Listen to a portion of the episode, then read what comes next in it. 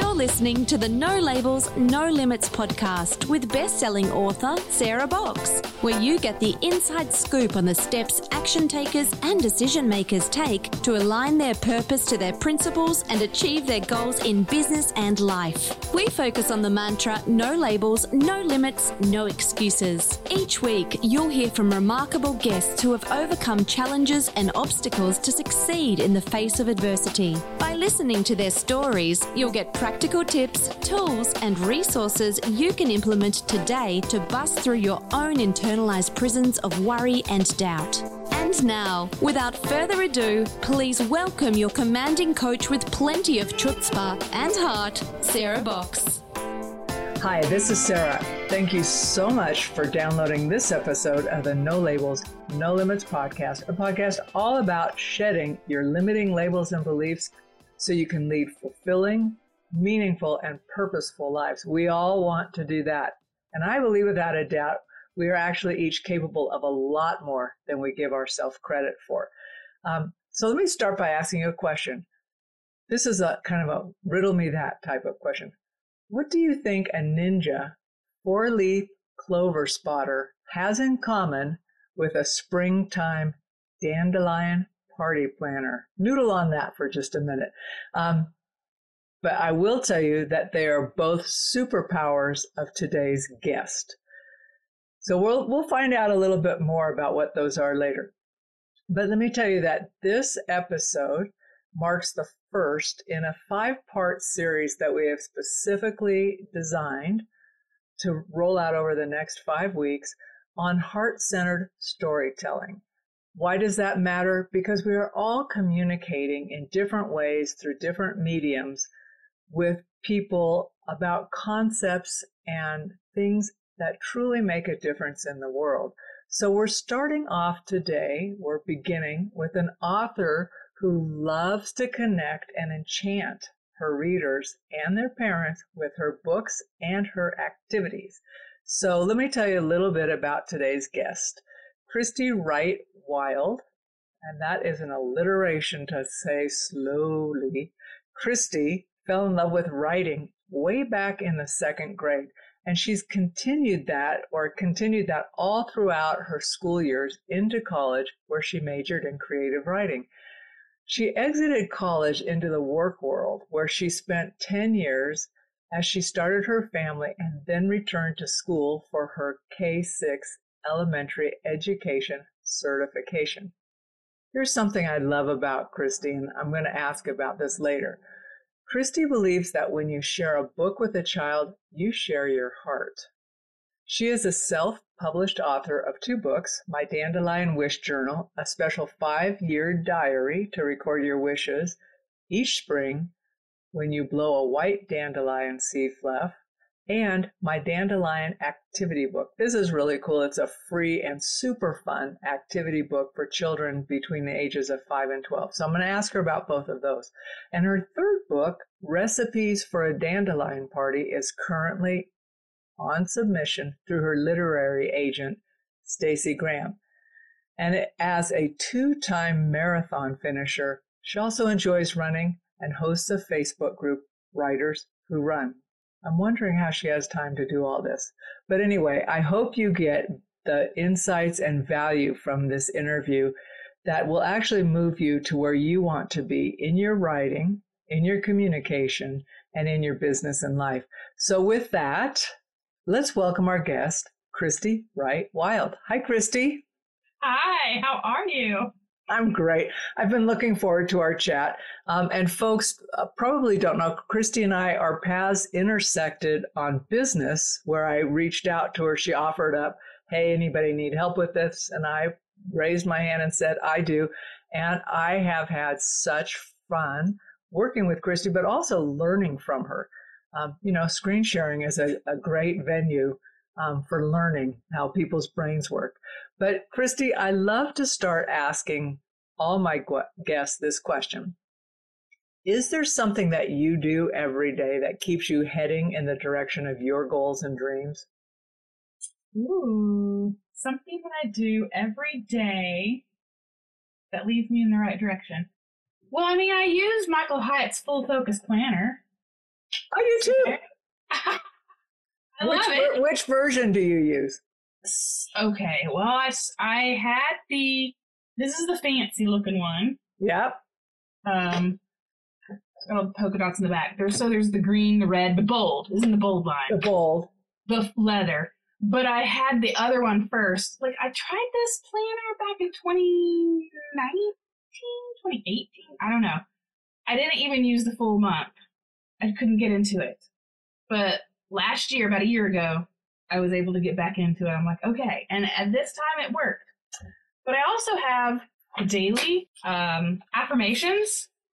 There's like 30 or so. Uh, I try to do them every day. I'm not I'm not a perfectionist on it. So that kind of starts my day off, just to kind of remind myself of the things that are important, you know? And then I also have something called end of workday questions. And I'm trying to get I got a couple dozen of those. But these are questions that I ask myself close to the end of the day that like helps me stop working.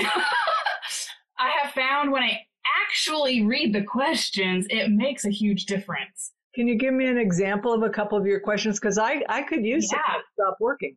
I love working, I so stopping is harder than starting. Uh huh. So, like, did I accomplish my daily big three? Which, that of course, comes from the full focus planner. Where will my life be tomorrow if I continue doing what I am doing right now? Because it's all about stopping work. Like, that's my problem in life. what do I want to do tomorrow morning? Why do I want to finish this now? Can I find a stopping point now and finish this tomorrow? Why do I want to get up at 6 a.m.? Remember how much you love your morning routine. You know, things like that. So, like, it goes on. But those are a couple of things that I try to remember to do. That's great. And I will be um, asking myself some of those questions. I try to have the same shutdown routine every night, but it varies. And I love those questions, Christy. So thanks for sharing them. Yeah. I have another kind of off the wall question for you before we dive into all your super skills. I want to talk a little bit about your superpowers. First of all, how did you get to become known as a ninja four leaf clover spotter and also a springtime dandelion party planner? Okay. well, the four leaf clover one is my self proclaimed ninja skill. Because everyone's like, share what kind of special talents you have. And I'm like, okay, I'm just going to tell people that I can find four leaf clover is really, really good. So I remember one time when I was 12 years old, we went to church. We went like Wednesday night youth activity kind of thing. And I was walking around outside and I found like 18 four leaf clovers in one hour. And I don't even sit down in the grass and park and look for them. I'm walking and they just, I spot them. I'll have to take a step back and then I get it and I, I, I just bend over and pick it up. Oh well, so you, that's that's pretty interesting. You take a step back and then you see it. No, well, I see it, but it's like by the time I register my brain that I've seen it, I have to take one step back because I've already passed it at that. And then it's like right there where I saw it. Interesting. I wonder how that translates to your end of day closeout. Anyway, I've collected hundreds. I have boxes all throughout my house where I, I've got dried dan um not dried dandelions, dried four leaf clovers. I don't even know how many I have. and what's up with the springtime dandelion party planner? So that kind of goes along with my book that's on submission, which one caveat, it's actually not on submission anymore. I haven't updated my website, but it was on submission for like a year. And so we haven't completely given up or we've just shelved it for the time being. So we have a different book on submission right now. And that book is called Recipes for a Dandelion Party. And so it's just, I think there's seven chapters and each chapter talks about the dandelion in different ways. So, like the history of the dandelion, and um, let's see, uh, dandelion poetry, dandelion ways you can like make the wreath, and you know you can like, uh, so there's three different dress up ways that you can be like a flower wreath girl, and you know, uh, I don't remember all the, the terms, but that's, and so it's basically for children, you know, at springtime, they collect all the dandelions and they can throw a party, invite their friends, and just have a little fun time. And they can um, make their own invitations and do a, uh, a centerpiece and put on a performance for everyone, the poetry and play games and act. And then the biggest thing of all, of course, is to make dandelion food. So there's dandelion fritters and a salad and uh, raspberry tea, you know, dandelion tea or whatever. Okay, I'm really turning left on you here because I was in the grocery store over the weekend getting. I really I have to shop for the produce because I can't stand running out. So the produce guy is stocking all the fresh produce that's come in, and he's right by where I want to be. And I said, "Are those dandelion greens you just put up there?" And he goes, "Yep." And I go, "How do you cook them, or what do you? How do you prepare them?"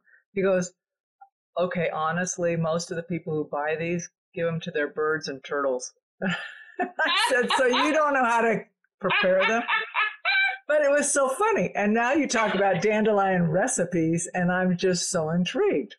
Yeah, I mean, it is intriguing. So, as far as how to cook the dandelion greens, most people you just put them in salads. Like you mix it just with would chop them up raw and put them in salad. Yeah, yeah. Okay, I so can. you could that. also put it on like a sandwich, you know, kind of like lettuce. Um, they're kind of bitter unless they're like from a young like radicchio and that type of thing. Yeah, and then you could you can just cook them like fried collards or whatever, just oil. and- Okay, so folks listening to No Labels, No Limits, you know sometimes I go left, but I couldn't resist because those were two topics that came up in such a short period of time, you know, days, that I just thought, okay, I'm going to ask someone who probably knows. And it wasn't my grocery guy. Although I promised when I found out information, I'd share it with them next time I saw him. So let, let's get into writing. So, how did pursuing your K 6 elementary education certification lead you to writing children's books? What was the, because you'd always loved writing, but what was the kind of transition for you in your journey there? Yeah, I mean, like you mentioned, there was a, a 10 year period where I didn't write anything. Part of that was just young, you know, finding the next job, that kind of thing, just time, being married, all that stuff. But then another part of it, which I didn't really realize until later, uh, was that my professor for my senior thesis, it was actually a, a project. So I wrote a novel, half a novel technically, uh, for my senior paper. But when I got my grade back, I pulled it out of the manila envelope, saw his reply, and there was a big fat B on there. I was like, oh, a B? Uh, okay, well, I can live with a B, whatever. You know, it's senior, I'm graduating, done with it. But the comment, the comment under that B was something to the effect of, this to me still does not seem to be a professional quality. And it just like, I don't know, it just messed my brain up subconsciously where I just didn't write for 10 years, you know? So part of that 10 year period was like six and a half years I spent going back to school part time to get my teaching education for K 6. And I just, I don't know, like there's something about it. Like when I went to college the first time, the only thing I could say was, I'm not going to be a teacher. Like for some reason, I was dead set against becoming a teacher. But when I did decide to become a teacher, for some reason, I felt very called to like do that. Like I just needed to be a teacher, right?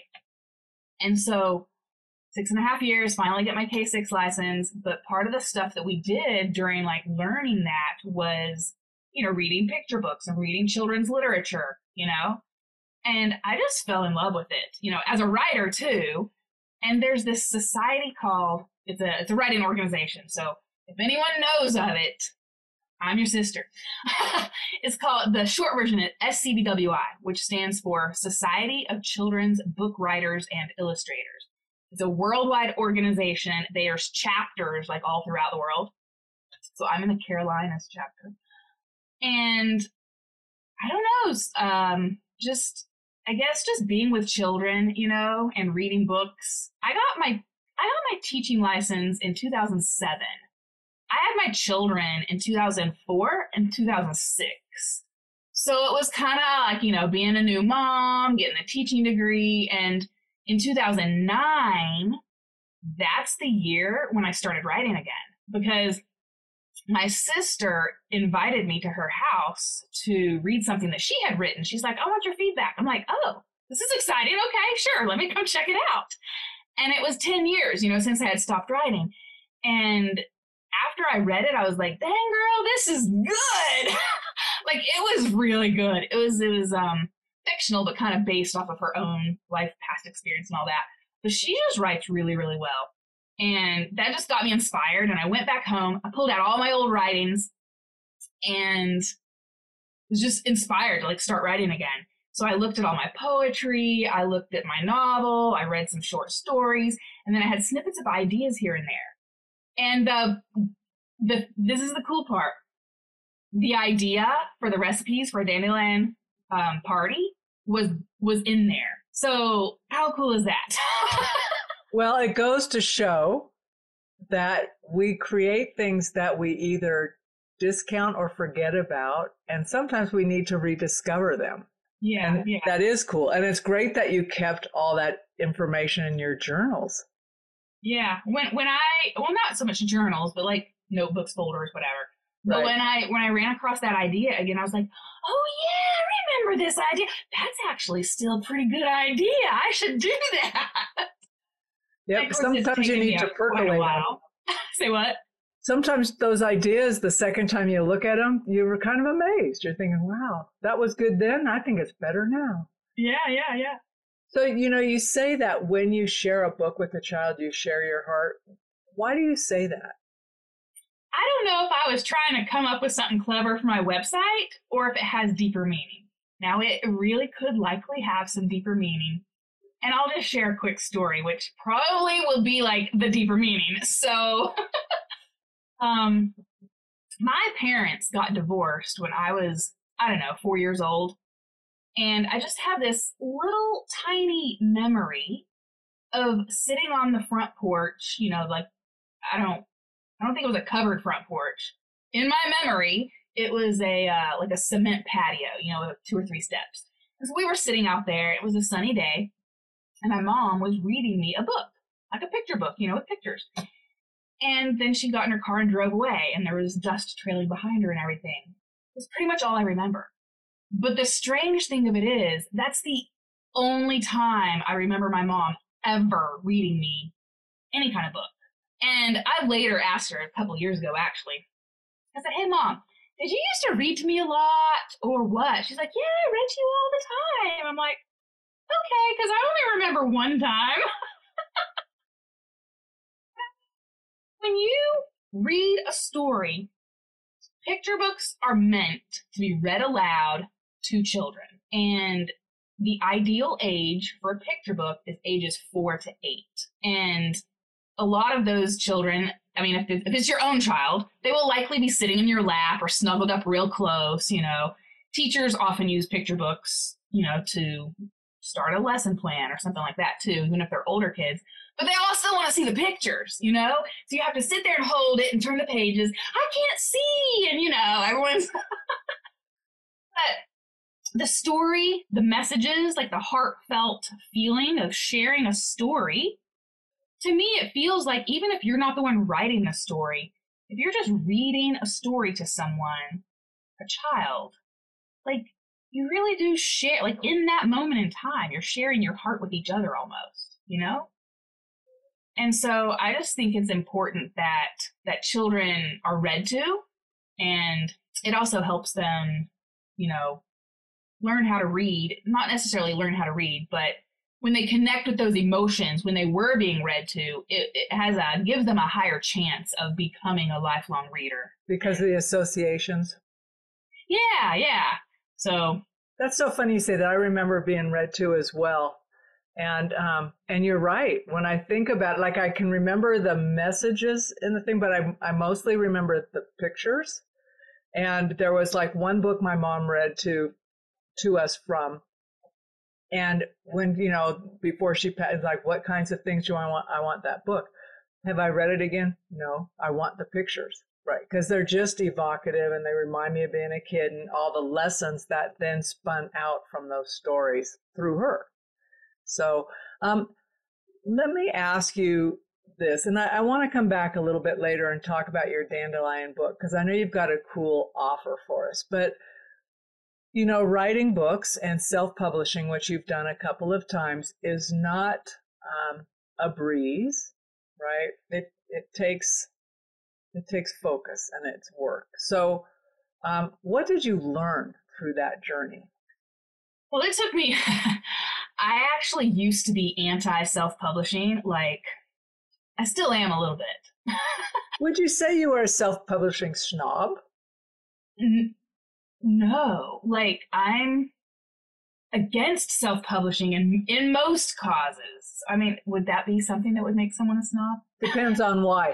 so a snob would be like, oh, because it's beneath me versus it doesn't serve my readers or my audience. Mm. You know, hmm. like if are there practical reasons that you not if, in big favor for it? It's the biggest reason I'm against self-publishing in most cases specifically is if someone's trying to do a picture book and their illustrations are not professional. It screams from the rooftops amateur. And I refuse to look like an amateur with my picture books, which I don't have my picture books published yet. That's why they're still on submission with my agent. But um, I'm slowly coming around to the idea. Clearly, since I have self published two books, um, again, they're not picture books, but I would consider self publishing a few of my picture books only for like lead generation if you have I've read lots of marketing stuff and so the idea here is if anyone wants to kind of capture you know it's not just picture books either right? It's for anyone with books. So the idea is you have a free offer a free book that's free no matter what. That gets people in it gets readers and so that's like on your your kindle version i guess and then from there like inside that ebook there's a link that says hey you want more free books? Drop your email and you can get one, two, three, however many, a free, but then that way now you have their email address.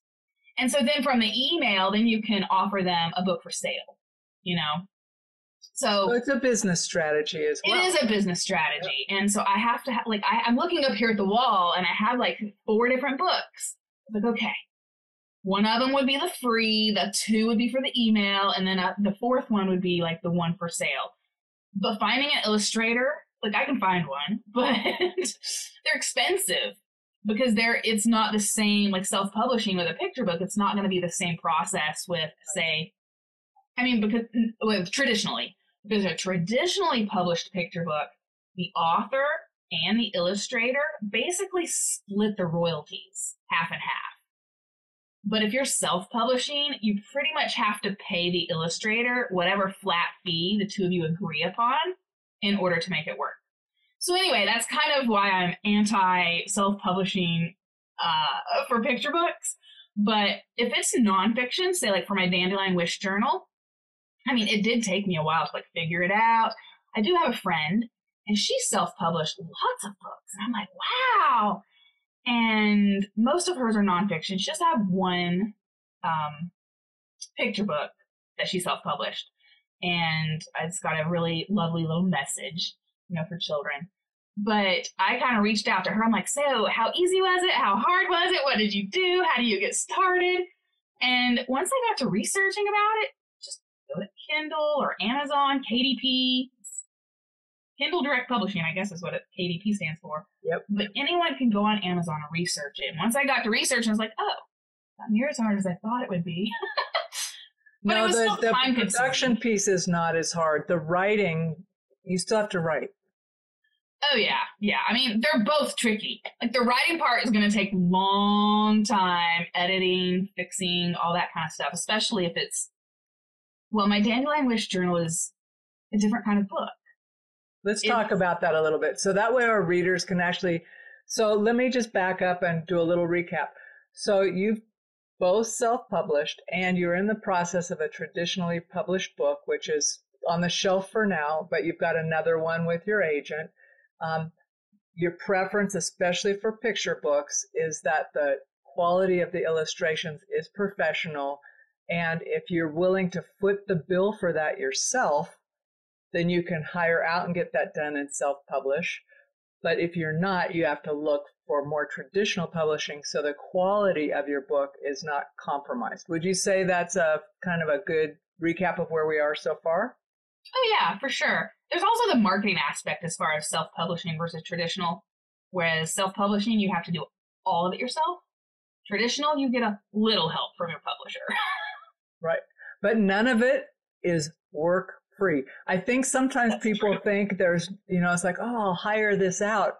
They're just going to turn around and give you things you have to do. You're the author. There are things you have to do.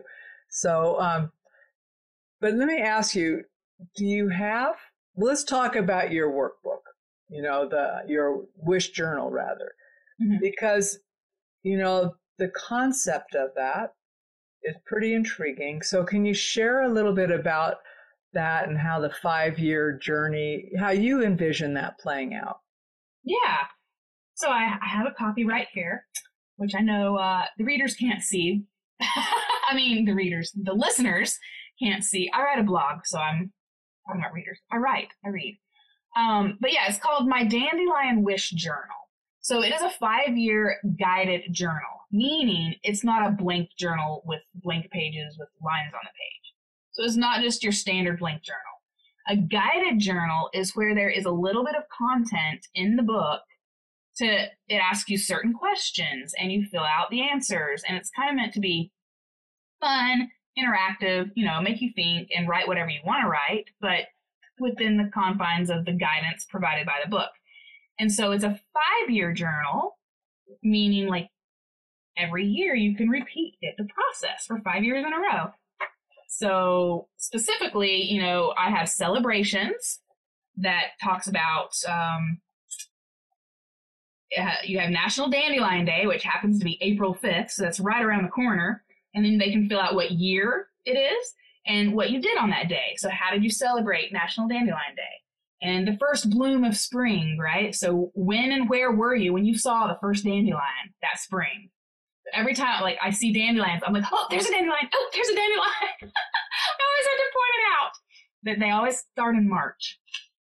And um, there's a page on the celebration section this year, and you fill in the year. My wish for spring is and so you can just kind of free write whatever your wishes, hopes, dreams, goals, desires, whatever for this year or this spring, you know, and just write, you know, right there. Um, there's a section for festivals. There actually happens to be seven dandelion festivals in the United States. When I, I was like, what? So I, now, are those all on the fifth? Do those happen at the no, same time? No, no. Okay. So there are three festivals in Colorado alone. Those are in early May, and then one of them's in June. Then there's one in Michigan in early May, one um, in Ohio in early May, one in New Hampshire in mid May, and then one in West Virginia, which is the closest to my hometown, would be Memorial Weekend. So, what just tell me what is the significance of a dandelion? So, I mean, if there's festivals, there's some sort of significance. What is that? I don't know what um, everyone else's significance is, but they're just really cool. So, there's a the great debate is is it a weed or is it an herb or is it a flower? So, I say it's an herb and a flower, not a weed. and you can eat them. You can make wishes with them. So I don't know how other people do the wishes, but when I was a kid, here's how it works. You find a dandelion with a white puffball, the white seed head, and you blow on it and they go scattered in the wind. But if you catch one of them, then that's the one you make a wish on. So I don't know if other people just close their eyes and make a wish and then they blow it like a birthday candle. But I'm like, no, you have to catch a seed in order to actually make the wish. oh, I did it the other way where we pulled the dandelion and blew it, but we made the wish first, more like a birthday candle. Yeah, yeah. Yep, exactly. So interesting. Who knew? And it's interesting the timing of the festivals because you, when you think about the weather in different parts of the country, um, it'd be hard to have a festival when there's still snow on the ground. Yeah, I mean, so they all basically are in early May to early June because yep. that's when dandelions are the most plentiful, you know, spring. So. well, and those of us who look for them in our lawn know that. So it's like, hmm, you got to go. And here's an interesting piece of tidbit for the people who think it's a weed. I was watching some videos on YouTube about dandelions, and this guy, uh, a gardener, master gardener, he does his own thing. I was like, what? Basically, the dandelion, if you have a yard that is full of dandelions, it's actually nature's way of making the yard healthy again. Because the tap roots and the vitamins and minerals that play into like the health of your soil, like it's all a part of it. So he said actually if you have um a yard with zero dandelions, that soil might not be as healthy. and that it goes through cycles. So you might have a lot of dandelions one year, and then maybe two or three years later, you have zero, or, you know, and it's just nature's way of kind of keeping the soil healthy. You know what? Nature. Such a magnificent I balance. I know. So, Christy, um, before I forget, you are offering folks a free dandelion activity book. Yep. Yes. Yes. Tell us about that and how to get it. So it's on my website, christywrightwild.com slash uh well put the link I'm sure in the show. I notes. will. Don't worry about the slash. Like we'll cover that. Book with a couple of hyphens in there. Okay. So something of that nature. But if you go to my website, you can stumble upon it and find it. But it's basically um I don't know, like a 30 page downloadable uh, uh, activity book, you know? So it's got coloring pages and dot to dots and mazes and word games.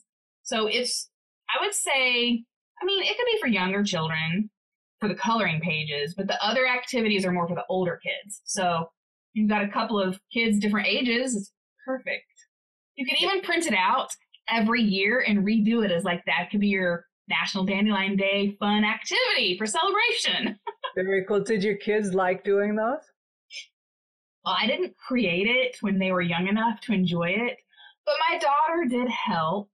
Let's see. So this, the Dandelion book, uh, I published it last year, so in 2020 actually, and my daughter was 13 at the time. And so she helped me pick out some of the pictures and just, you know, give me feedback and advice. You know, she's like, well, I want one. See, that's yeah. very cool to be able to partner yeah. with your daughter in doing mm-hmm. that. So I did want to ask um, two more questions about what it takes to do the work you do, specifically with writing children's books. And but were there um, times, as, and I'm thinking about through the self-publishing, but also you know through shopping the book that you were shopping and you temporarily put on hold were there times that you ever wanted to give up? Well, I mean, I kind of already gave up once, remember? 10 whole years. So for that, I'm like, no, I'm never giving up. I mean, the dream, the ultimate dream is to be able to make a living, not necessarily from royalties, because that's like far and few between, let's be honest but just from other things related to my own writing. So entrepreneurship, just different things of that nature, instead of having to say, work for someone else. so that's the ultimate dream. What was the question again? Um, Did you ever want to give up? Oh, give up. Yeah. So it's like, so I'm, I'm pursuing entrepreneurship with the purpose so that I have more time to write, you know, and it's, I'm slowly getting there. It's, it's a very long journey I really like I started writing back again in 2009. I didn't start even thinking about being an entrepreneur until 2014. And then I mean, I did a writers who run retreat for 4 years, uh, 2016, 17, 18 and 19. Then COVID hit. I'm taking a couple years off, but it's coming back. And so that's part of my entrepreneurial ship journey as well. But I mean, some books are easier than others and some are harder. And the revision process is, I mean, it's long. It's a long revision process. Even if you think, oh, I can write a kid's book, they're only 500 words, you better think again because many of my books have well over a dozen different versions, you know, and revisions. Like, it's not as easy as it sounds, you know? And yeah, so. well, when you think about that, and I would agree, I mean, it was so, it was hard to get a first draft of something and then to have it come back and say, I don't understand this and you need to revise this. Like, are you kidding? I've revised it way before you ever saw it. And it is, there's just that process. It's not one and done. The question I would ask you as we wrap this up is I want you to go back to when you graduated and you got your senior project back. What advice would you give to professors that would could help them provide constructive feedback that is honest and yet does not dash people's uh, belief in themselves or even their future potential by a casual remark. Yeah. I mean, the grade, that's the honesty part. Like, okay, fine. And, and it's subjective and that's fine. Like, I was not even bothered by the B, like, at all. But professors should understand, especially, okay, especially with writing. So I don't know about all the other all the other professions and things, but especially with writing because that's like a heartfelt thing. You know, people feel like I, I poured my blood, sweat, and tears into that project. You know, it was based on personal experience or whatever, right? It's hard. It can be hard for beginning authors to even separate themselves from critiques. And I mean, we did a lot of critiques in college, so like I know all about that. But the feedback, it's like, you know, encourage people, right? give them something of hope to grasp towards. It's like, I have no doubt you'll one day become, you know, whatever, you know? I actually have, my dad was dating someone one time, and her name was Lorna. And she was an editor someplace. And she requested to see my poetry. And I gave it to her, and she gave it back. And I, I still have the little sticky note somewhere. But she was like, You have a gift for theme like develop that. And I'm like, ooh. so I mean, maybe the professors could try to look for the one thing that's really good, and you know, invite invite the writer to develop the thing that's really really good. So I don't know if my self confidence was low at that point in time or what the deal was, but I I mean, in the moment, it didn't feel like it broke me. But like looking back, it's like, well, gee, maybe that's why I didn't write for ten years. It's it's subtle. The words that are used um, have the power to go be- below our our conscious. You know, like you can have that immediate reaction, but sometimes that stuff sticks. And I do think what you're saying is like give a hope or a glimmer or a focus. And in the in a different realm, in a business or self assessment realm, if you know you really want folks to recognize where they could shore up some things, but also focus on their strengths and develop those.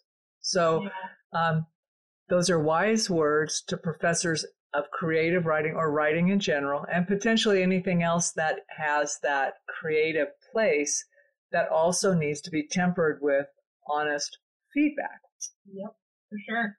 So, Christy, as we wrap this up, what is your preferred way or the best way for people to reach out to you to find out more about what you're up to and um, learn from you? Well, people can find me, um, find out more about me either on Facebook. They can go to my Facebook page, my profile, or my website.